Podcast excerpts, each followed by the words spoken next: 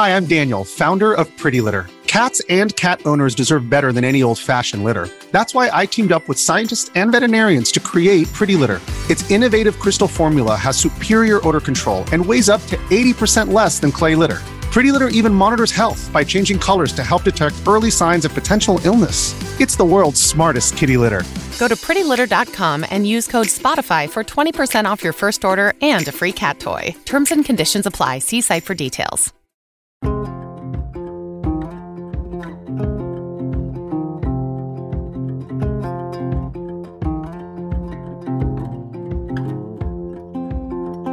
This is Murder She Told true crime stories from Maine, New England, and small town USA. I'm Kristen Seavey. You can connect with the show at murdershetold.com or on Instagram at murdershetoldpodcast. Caroline was staring vacantly at the posters in the lobby of the hair salon when her stylist called her over. She grabbed her purse and started to walk to the chair when something caught her eye. Amidst the models with towering dews, teased and frozen with Aquanet hairspray, one stood out. She was in disbelief. She had been searching for her daughter for nearly a year, and here she was, in an artist's sketch looking back at her from the wall of her hair salon. She called the stylist over and explained that she recognized Susan on the poster and plied her for details on the poster's origin. They were able to connect Caroline with the artist who drew the hair models, and he explained that he had encountered Susan on public transportation in Connecticut. With the help of a private investigator, Caroline tracked down her 15 year old daughter and later said of their reunion, She was very angry, but I just hugged and kissed her until she started laughing. The relief she felt unleashed a flood of emotion that washed over her daughter and reminded her of the unconditional love that bound them. Though she declined to be recorded, we spoke with Caroline for several hours about Susan's life, and she related this incredible story to us. Susan was a precocious and beautiful blue eyed child with wispy, dirty blonde hair. She grew up in Pine Point, though her address was technically Scarborough, a coastal community in southern Maine, sandwiched between Old Orchard Beach and Portland. She was born in 1969 and spent her childhood at the end of Snow Road, a pretty residential street just a one mile walk from Pine Point Beach. She had horses. Her home's property had a riding stable, and her mom got her an English riding outfit complete with a cute riding cap. Her gear was beautiful, once owned by a former governor's daughter. She took lessons every week with a local teacher and had ponies at her home stable, and that was where she often spent her time she competed in walk, trot, and canter, and at 10 years old, won second place at a competition, earning a cherry red ribbon that she would keep until the end of her short life. Susan was the youngest of three children, five years younger than her sister Ginger, and nine years younger than Bobby, who was the oldest. She went to local schools Blue Point Primary, the Dunstan School, and the Wentworth School. Her parents, Silas and Caroline, after 18 years of marriage, divorced in 1977 when she was eight. And though she lived primarily with her mother after that, her dad wasn't far. His new home was right next door. She was an active child, never spending too much time in front of the television. When Susan was little, Caroline sewed matching outfits and perhaps planted a seed for crafting that would later blossom in Susan. Susan loved to go shopping to AC Moore, a craft supply store in South Portland, to flea markets, and to flower shows. Caroline taught her how to crochet and knit, and she still has some of the Christmas ornaments that Susan created. She got her ears pierced and even convinced Caroline to do the same. Her mom asked, Does it hurt? And she assured her it did not. Caroline was in for a surprise. Susan's interest in boys started young. Caroline later recalled after falling in love in eighth grade, she went to summer school in order to be eligible for high school, and it was there that she fell in love with a boy and got her first bouquet of flowers. This taste of love ignited a passion for romance that would follow her through her short, bright life. Caroline thought that her daughter might benefit from the structure of an all girls Catholic school, and so she enrolled her in Catherine McAuley High School in Portland, where she began ninth grade. Susan hated it and begged her mom to let her return to public school, So after one brief semester, she returned to Scarborough High.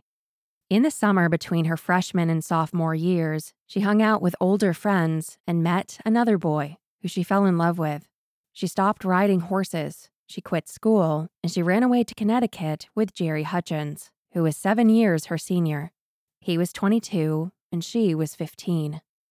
The widely circulated photo of Susan looks like a woman in her 20s, but she's actually only 14 in the image. Her hair is done in a classic 80s style. She's wearing earrings and a thin gold chain necklace.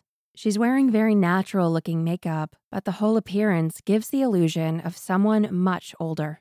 For eight months, she didn't call or write to her family, and she lived with Jerry and his sister.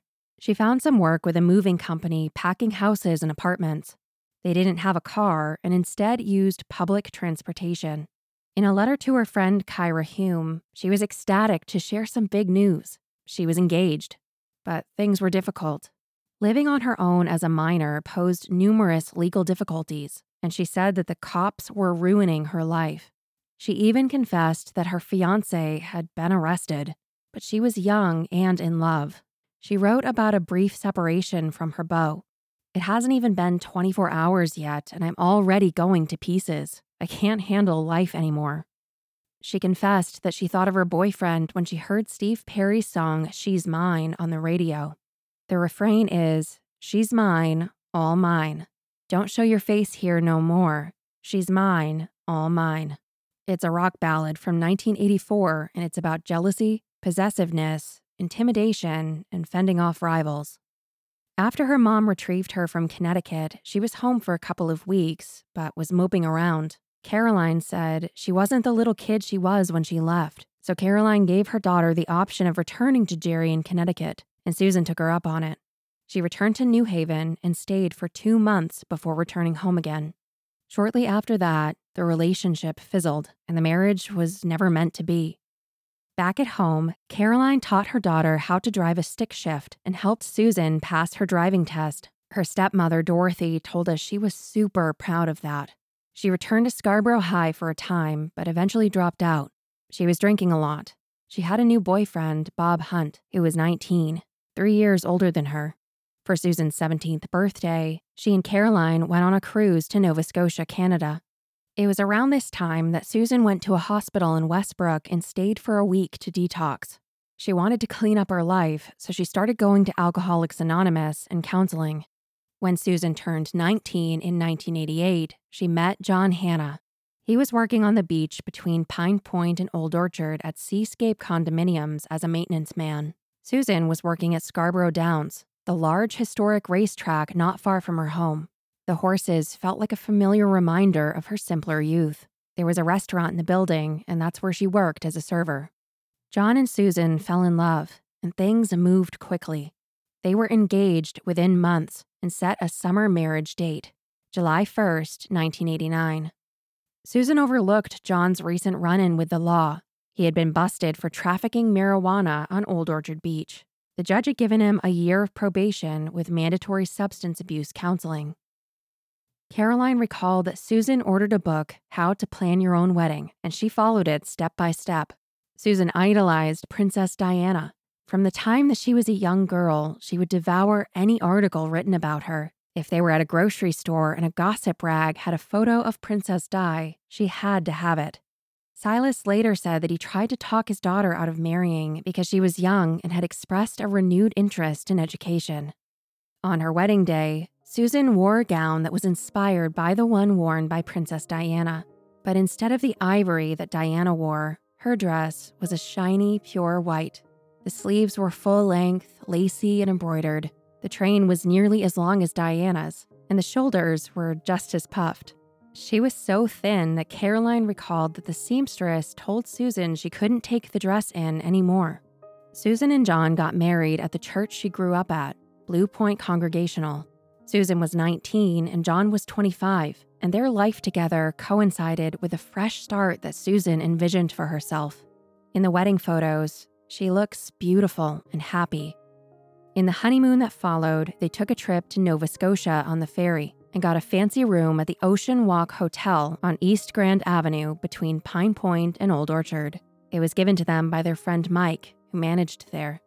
Susan and John both worked for the Ocean Walk that summer. John worked maintenance, and Susan was the head of the chambermaids, responsible for room turnover. It was 1989, and they lived in a summer party town and partook in the lifestyle, going out bar hopping and listening to music. John and Susan lived in a seasonal beach cabin after the wedding and got a couple of pets Tommy, their cat, and Cujo, a large black St. Bernard mutt that was named after Stephen King's famous dog. They got him from one of John's friends who ran the dog pound at Old Orchard. Susan was trying to get her life on track.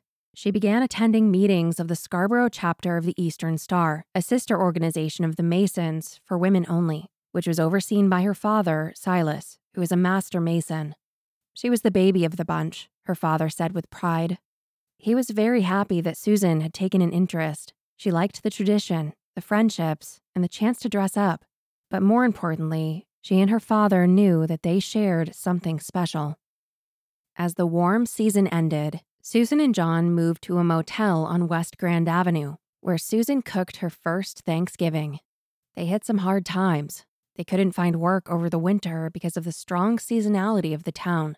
The cold weather drove the tourists away and it went into hibernation. They had to give up the motel and moved again to John's mother's cabin.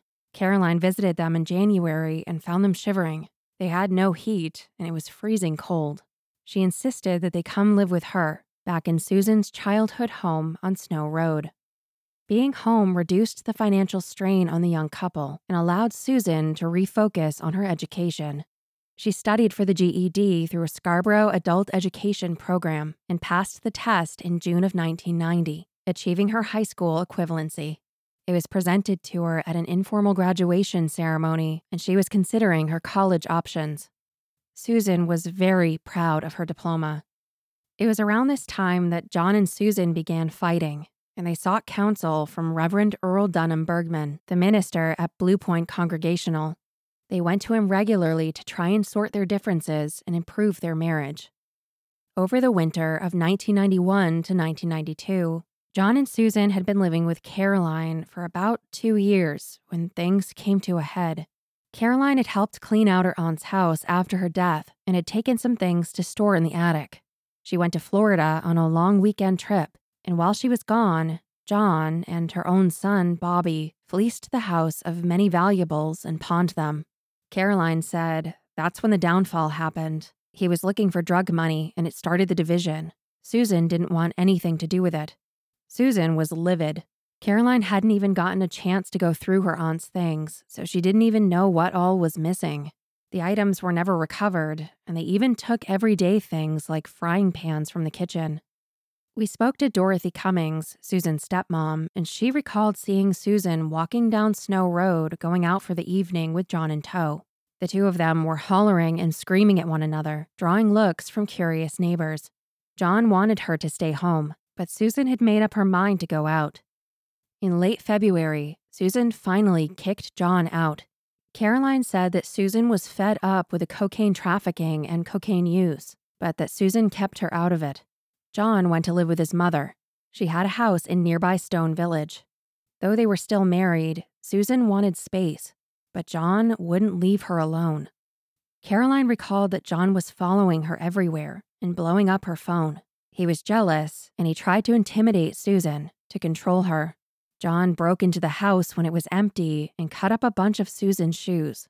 Later, he ran his mouth to a reporter, lovingly saying, quote, She used to walk down the street, decked out like a friggin' whore. When he broke in, he also destroyed some of her clothes and an album of their wedding, scratching out her face in photos with scissors. Susan was furious and she called the police. Bob Hunt, a friend of Susan's, later said, I was with her at the house when she told the police that John was dealing cocaine and she gave up his friends from Massachusetts. This all happened after he broke into her house. On March 5, 1992, John came to the house when Susan was home and insisted on taking their dog, Cujo. Susan wasn't letting him in, so John pushed the door in and shoved her. He took the dog and left, so Susan, the next day, went to court and filed a restraining order. In her application, after recapping the previous incidents at home, she wrote, He has kept me isolated from my friends. He doesn't allow me to do anything. He's even made threats to me, such as, You are going to get raped, and I'm going to hurt you. I fear for my safety. John was served the same day with a summons to appear in Portland District Court on March 27th for a hearing. He asked the court to move up the date because he wanted custody of Cujo and didn't want to wait. The court agreed, and the new date was set for March 18th.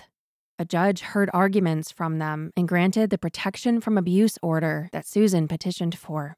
The judge gave custody of Cujo to Susan and allowed John to return to the house with an officer present to get his personal tools possessions, and bed.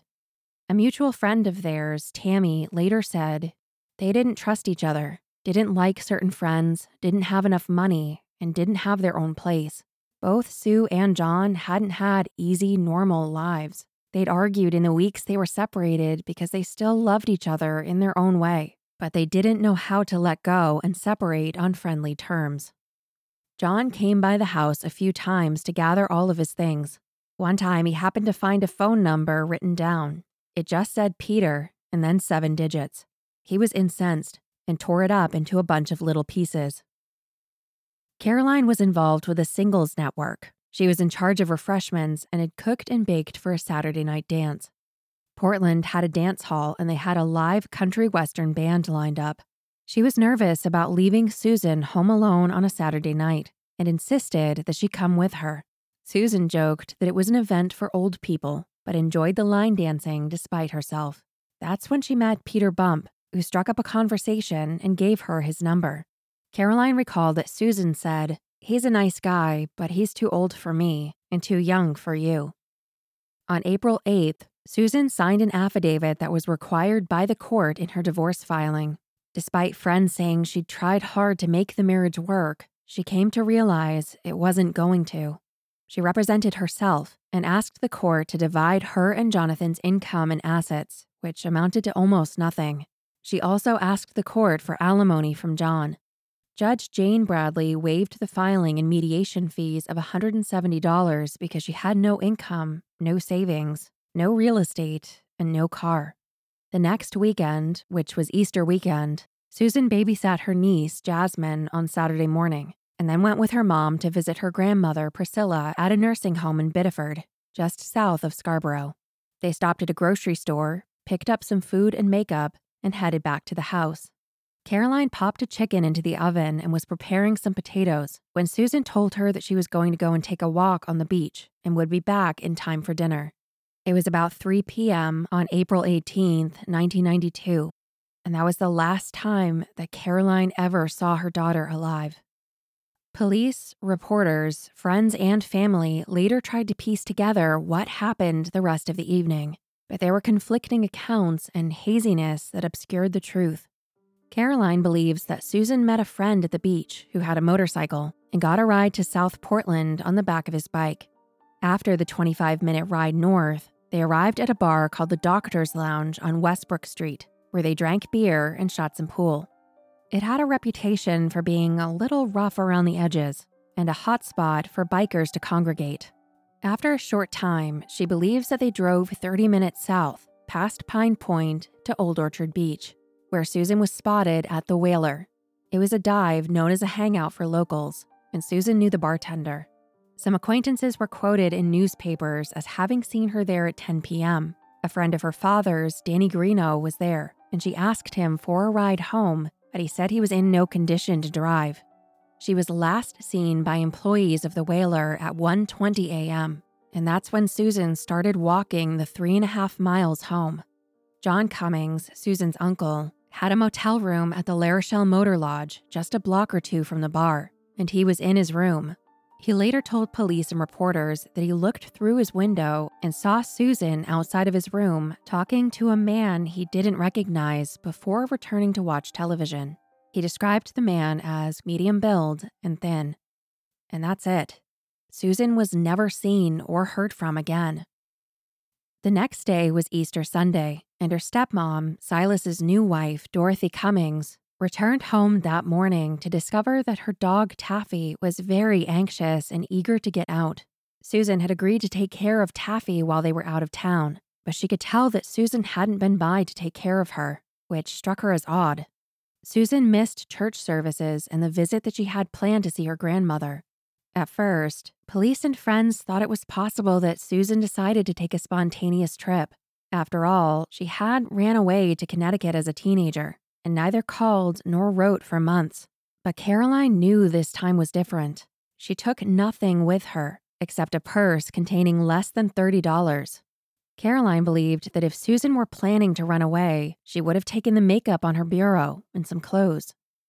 Susan had plans for the future. She had drawn up a plan for a flower and vegetable garden on graph paper for her and her mother's home. She dreamt of a walkway into the woods to a brook lined with flowers. She had ordered seeds and seedlings from a company. She wanted orchids, pumpkins, cucumbers, cherry tomatoes, and green peppers. A friend later told the press that Susan had taken control of her life. She had changed a lot and mellowed out, trying to take on some responsibility. She was planning to take some college classes, and the University of Southern Maine was offering her one for free that she intended to take in the fall. Her new friend, Peter, called several times throughout the day to check on her, but he only got Caroline, who was calling around and searching for Susan. On Monday, she missed an important date with the Eastern Star. She had been voted in to hold the position of electa in the organization, and it was the day of her ceremony to be installed as an officer. At that point, there was no question in the mind of any of those who loved her. Something had happened to Susan. Caroline remembered a call that she got from John. She recalled that he was frantic and hyper on the phone. He said, I didn't have anything to do with Susan's disappearance but Caroline hadn't yet reported her missing. When she hung up the phone, she called the Scarborough Police Department. They sent a detective to the house and they took a report. Though Susan was now officially a missing person, foul play was suspected.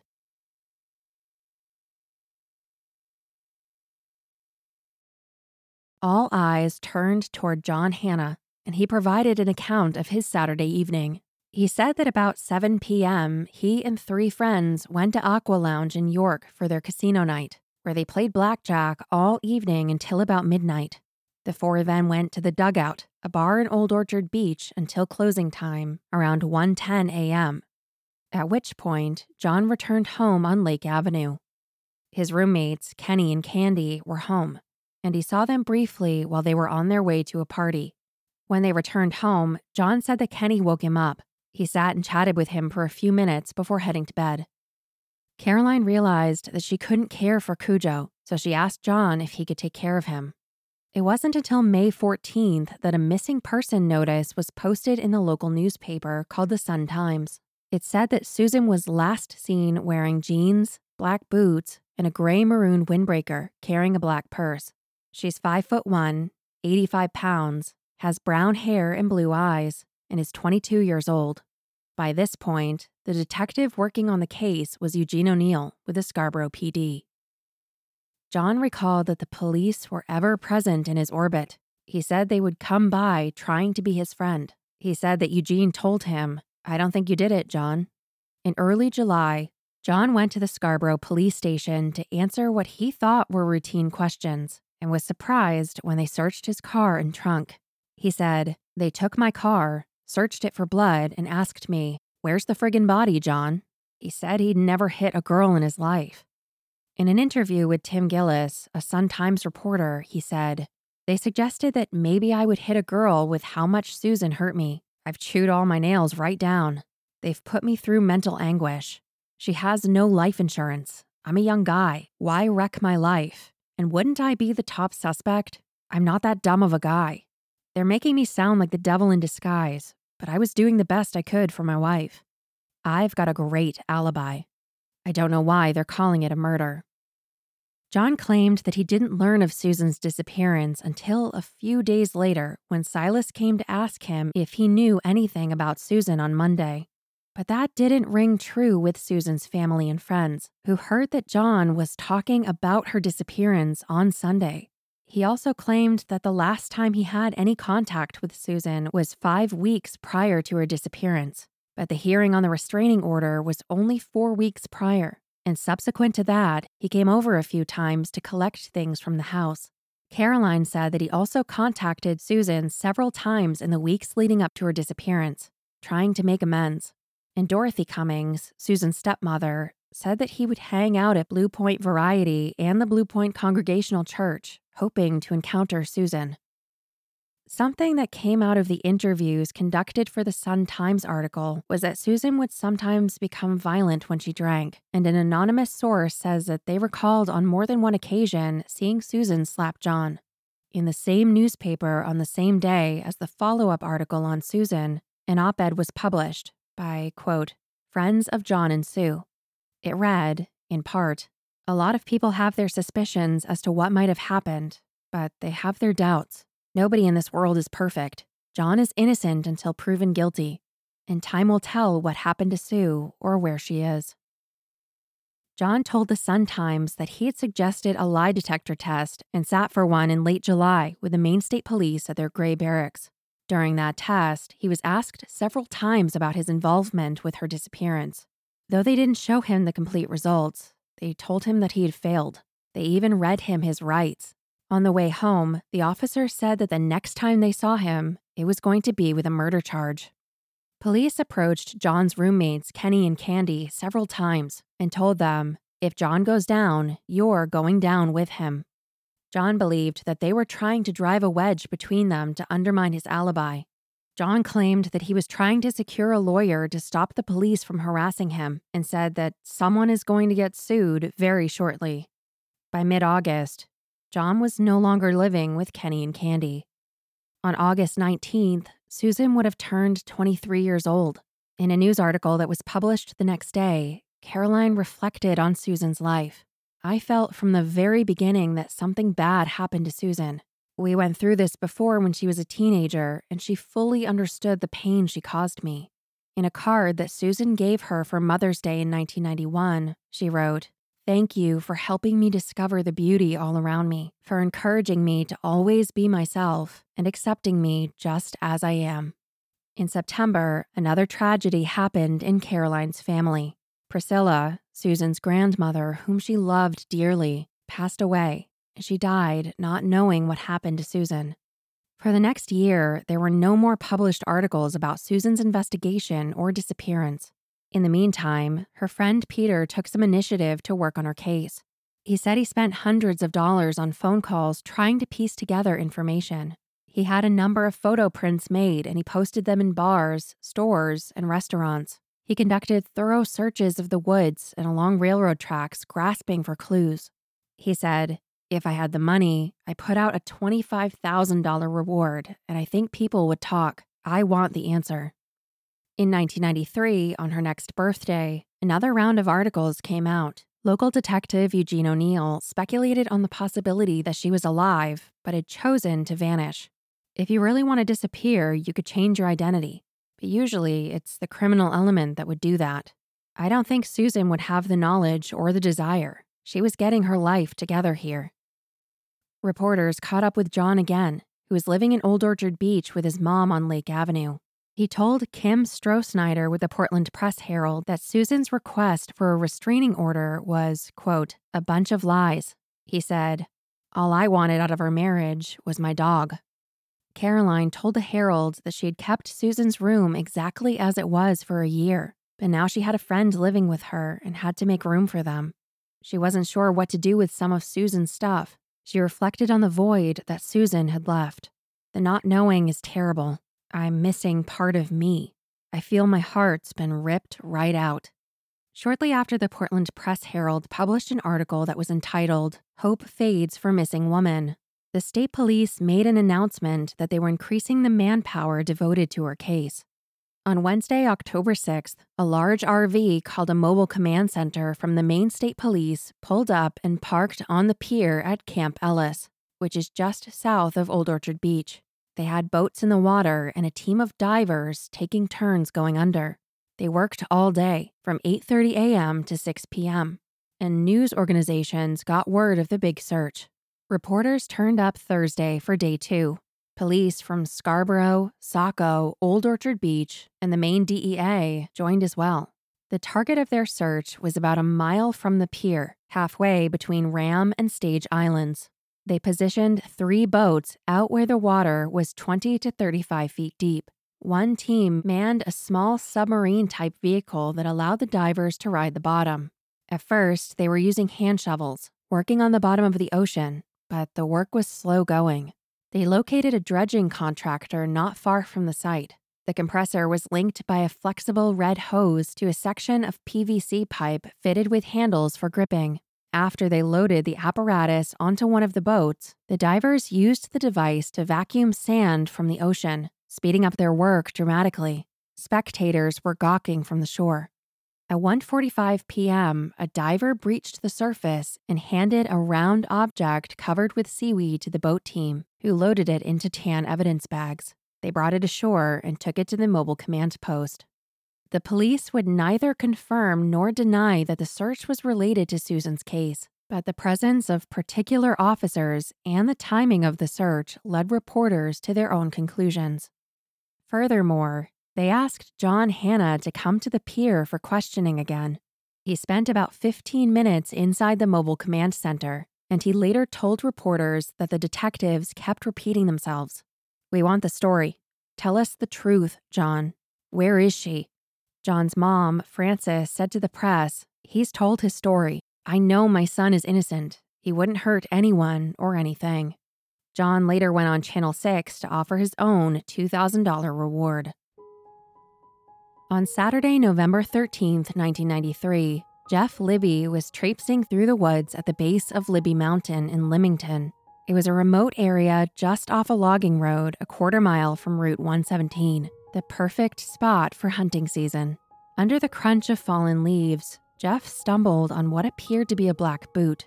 Upon closer inspection, he realized there was a skeletal foot still inside the boot. Jeff continued his day of hunting, and the next day, on November 14th, called the Maine State Police in Gray, who immediately responded to the scene. According to Stephen Holt of the Maine State Police, the skeleton was mostly intact, only a few bones were discovered away from the rest. It wasn't initially clear whether it belonged to a man or a woman, but police garnered clues from the clothing found at the scene, clothing that most likely belonged to a woman. They had found a pair of black boots and women's jewelry. Through dental records, police matched the skeleton to Susan Hanna, and Caroline confirmed the ring and necklace found at the scene belonged to her daughter. Susan had finally been found. It had been a year and a half since she went missing, and police said the condition of her remains indicated that she died around the same time, April 18, 1992. But a detective later said that too much time had elapsed for police and experts to determine whether Susan was killed in the woods or killed in another place and left there. During that time, the person or people involved may have had time to put their stories together and arrange their alibis. Limington is super remote and about 45 minutes away from where she was last seen in Old Orchard Beach. Whether she was killed there or not, somebody drove her to Libby Mountain. Law enforcement began a search of the area with the assistance of a canine team from the medical examiner's office. This lasted a few days. By Thursday, the 18th, the news hit the press. The remains discovered were officially identified as Susan Hanna. Investigators attempted to quietly send Maine State Detective Clifford Howard and Scarborough Detective Eugene O'Neill to Hollywood, Florida, to surprise interview John for a fifth time, who had moved there for work. John caught wind of their travels when a local news station leaked the investigative plans. Steve McCausland, spokesperson for the police, said, We were headed down, and I suspect he knew we were coming. In hindsight, it made no difference. The burden of planning Susan's funeral fell on Caroline's shoulders, and her church stepped up to help out with the planning. I was a basket case, she told a reporter. Around 200 mourners gathered at the Blue Point Congregational Church in Scarborough for Susan's funeral on Sunday, November 21st. Caroline decided to have her cremated and placed her remains in an urn shaped like an angel. That afternoon, the small church was bursting at the seams and additional chairs had to be brought in to accommodate the crowd. Police were amongst the crowd, undercover, and other law enforcement were quietly perched across the street, videotaping the people who were coming and going and writing down the license plates of their cars. According to the Biddeford Journal Tribune, John was in Florida at the time working on an asphalt paving crew. Neither his friends nor his family attended. Peter Bump spoke at her funeral. I will never forget her laughter and her cute, bubbly smile. Sue, to me, was a special person, one of those people who are rare to come along in life. The minister, Earl Dunham Bergman, knew Susan and had a couple of stories. He had asked her to consider teaching Sunday school. He also recalled that she would, quote, prance into his office to say hello. He referred to a sheet of typing paper on which Susan had practiced her keyboarding skills. In addition to the names of her family and friends and her address, she had typed the Lord's Prayer. He said, I would look at this and say, This is a very religious girl. This is a girl with a sense of humor. This is a girl who loves her family. The sheet of paper he held read, I know how to type. Ha ha ha. Thank God for small miracles. And the Reverend said, This is how I remember Susan as a small miracle. In a church fellowship hall, Susan's family had displayed photographs of her a red ribbon she won at the horse show, photos of her at a modeling competition, a yellow baseball cap that was part of her uniform when she was a girl, and some greeting cards that she'd authored, including a Christmas card Susan had sent to her dog Cujo. Susan's ashes were buried in a double plot at Scarborough Cemetery. Someday, her mother will be buried with her, and both of their names are engraved on the light gray granite headstone. Mourners laid red roses in front of a picture of Susan. After the funeral, reporters went to the bars where Susan was last seen and asked around about her and what happened that fateful Saturday night, but they were left with more questions than answers. It was later revealed that the search of the ocean floor didn't result in any meaningful leads to the case, but the police still keep Susan's case open, and though little has happened visible to the public since her death, Susan's name still appears on the current version of the Maine unsolved homicide list. Despite the fact that 30 years have passed, memories of friends and family of Susan are still fresh. Dorothy recalled the impact to her father, Silas. Life went on, but her father had a real hard time. He thought from the beginning that something had happened, but I believe that she had just taken off. He didn't do anything. He stopped going to work. He stayed home all the time. I realized that he was just waiting for the phone to ring. Peter Bump recalled Susan's love for animals and nature. Susan would talk to him about how birds would land on her shoulder in the garden, unafraid. Dorothy remembered how much Susan loved feeding the birds. The outdoors beckoned to Susan, and she was rarely found in front of a TV. Everyone we spoke to said that Susan would flit in and out of their homes and their lives with such joy. She was bubbly and sweet and gave love with all her heart. Dorothy said she would always come diddy bopping into their home on Snow Road. Her sister Ginger said that no matter how bad things were, she always remembered Susan's smile. Tammy said that she always had a smile on her face. It was a pretty smile, one that you don't forget. In looking at old photos of Susan, you can tell that she has a lot of practice at smiling. So much so that her eyes would often be squeezed shut, and her smile was endearing. Ginger said that everybody just loved her, a beautiful person all the way around, inside and out, and she wanted to be loved by a romantic partner from a young age. Dorothy quipped, Susie had a lot of boyfriends. I can't imagine Susan not dating someone. But she was also decisive and willful, and when she was done with a relationship, she was done.